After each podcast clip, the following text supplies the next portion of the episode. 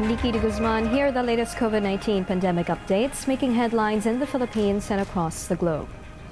The COVID 19 infection in the Philippines climbs to 47,873 as the health department confirms 1,540 new cases Tuesday. That's a tapering from two consecutive days of more than 2,000 daily increase. Of the new cases, over 600 are from Metro Manila and more than 170 are from Region 7. The remaining 747 cases are tagged under others. Total recoveries now over 12,000 the death toll at 1,309.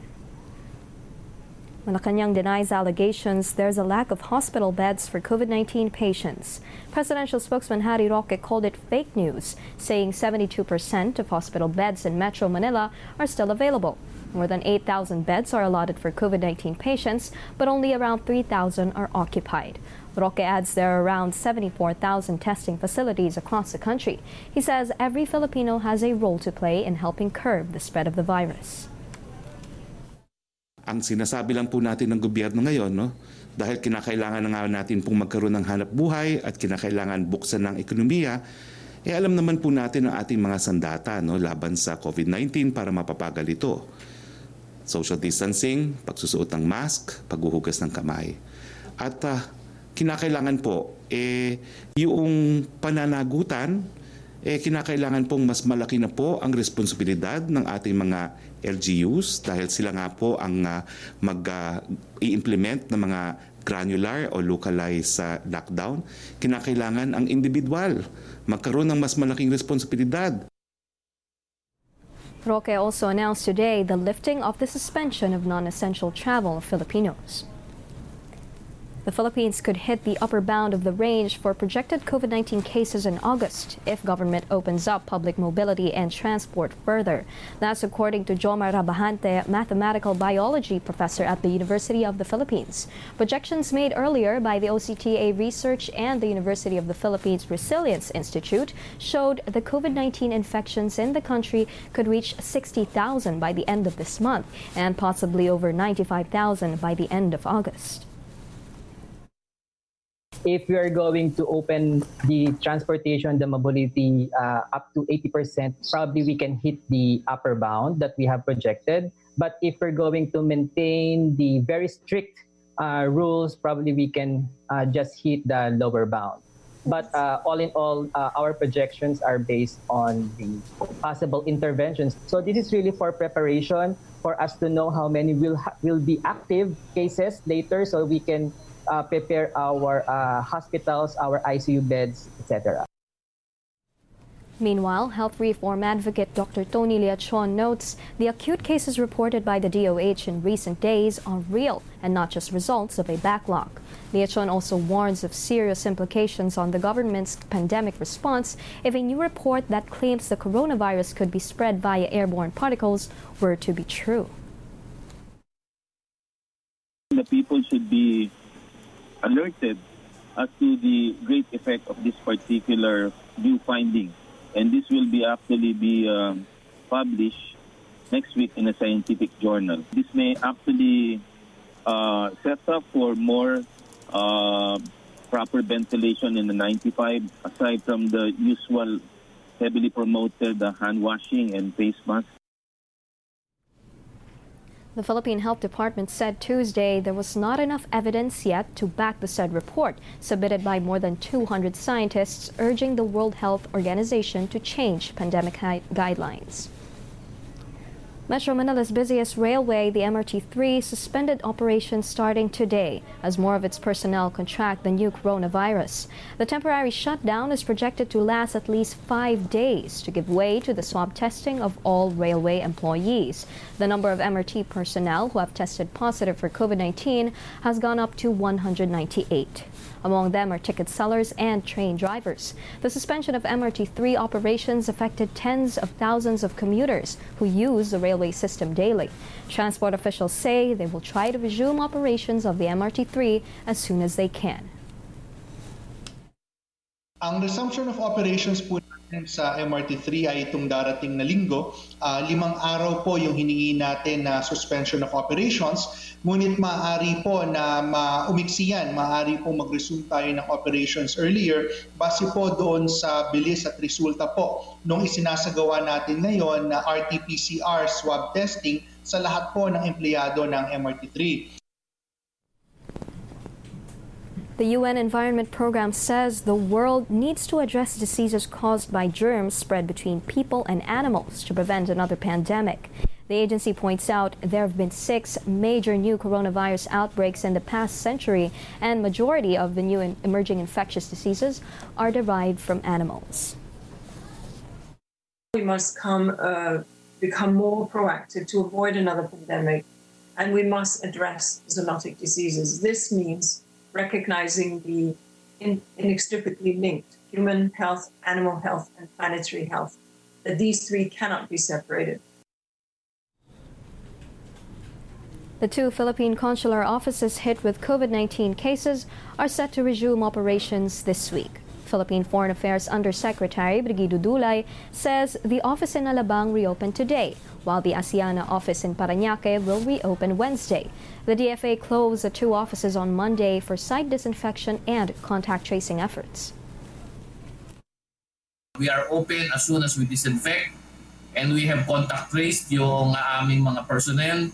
Uh, Nag-quarantine na po yung mga close contacts. Kami po ay uh, dapat laging open 24-7 na kung pwede dahil marami po tayong mga kababayan na humihingi po ng tulong sa atin.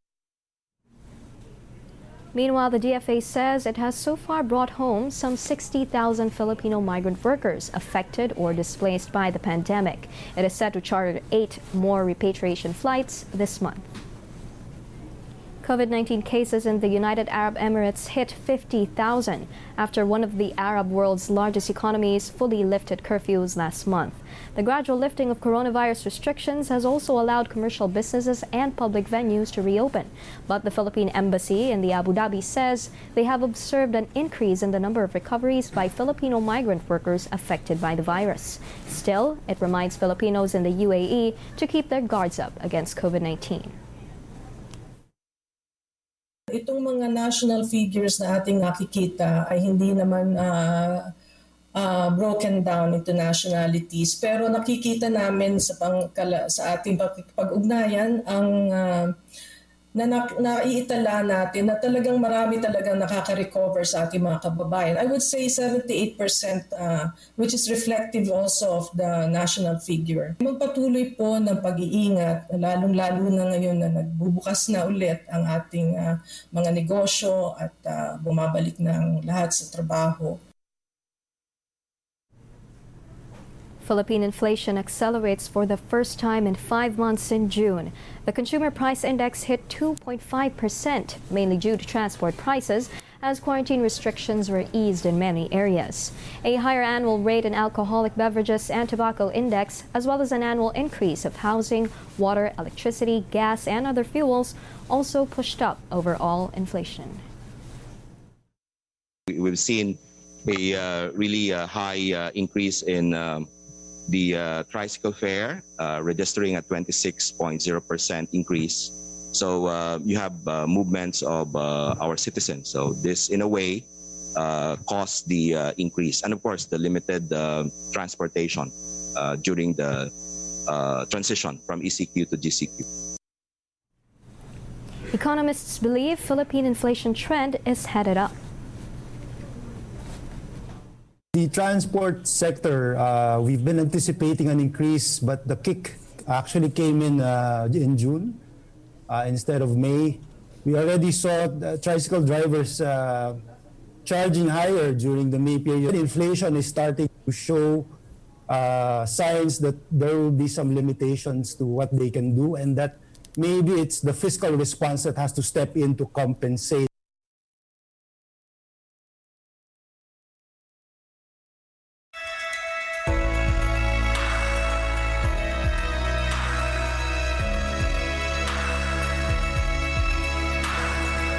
lawmakers who want to dictate news reports are punishing ABS-CBN. That's according to media law professor Marichu Lambino, who describes the issue as frightening. She warns if government can control ABS-CBN, it can control any other news organization in the country. ABS-CBN is biased in favor of giving voice to the voiceless and ABS-CBN is biased in favor of reporting the truth. And that is what is at the heart of this um, matter. And if they're going to punish ABS-CBN for being biased in favor of the truth, that is a form of subsequent punishment. And it is it is uh, interpreting and enforcing the law in a way that abridges the right to a free press. That is why this has become a right to a free and independent press. Lambino urges lawmakers to vote on ABS-CBN's bid to renew its franchise, not just based on their conscience, but also on public interest. Buhay Party List Representative Lito Atienza accuses House lawmakers of being biased toward ABS-CBN. Atienza says the hearing was supposed to be about the media giant's franchise renewal application, but instead it turned into a fishing expedition. He adds resource persons should have been given the chance to explain instead of giving lawmakers time to air their grievances against the network. In a hearing, you can really ask anything. That's fine with me. But having been clarified by authoritative sources, I think we should stop at that and accept it. That's part of the hearing, hearing process. We should listen. Hindi yung you're out to prove and prove that to probe and prove that uh, ABS is guilty to the point of uh, literally going on a fishing expedition. Meanwhile, veteran journalist Vergel Santos asserts no government institution should have the power to regulate the press. Santos says some lawmakers do not understand what press freedom means. Press freedom, to me, is the only principle that applies in this case. Mm. All the other allegations, whether they've been proved or not, uh, do not constitute any justification for uh, denying ABS-CBN its franchise. Because if you deny ABS-CBN a renewal of its franchise, that constitutes a, um, a curtailment of the freedom that ABS-CBN has been exercising. They cannot do that. And those were the latest. I'm Nikki de Guzman. For more updates, subscribe to the ANC YouTube channel, like us on Facebook, and follow us on Twitter.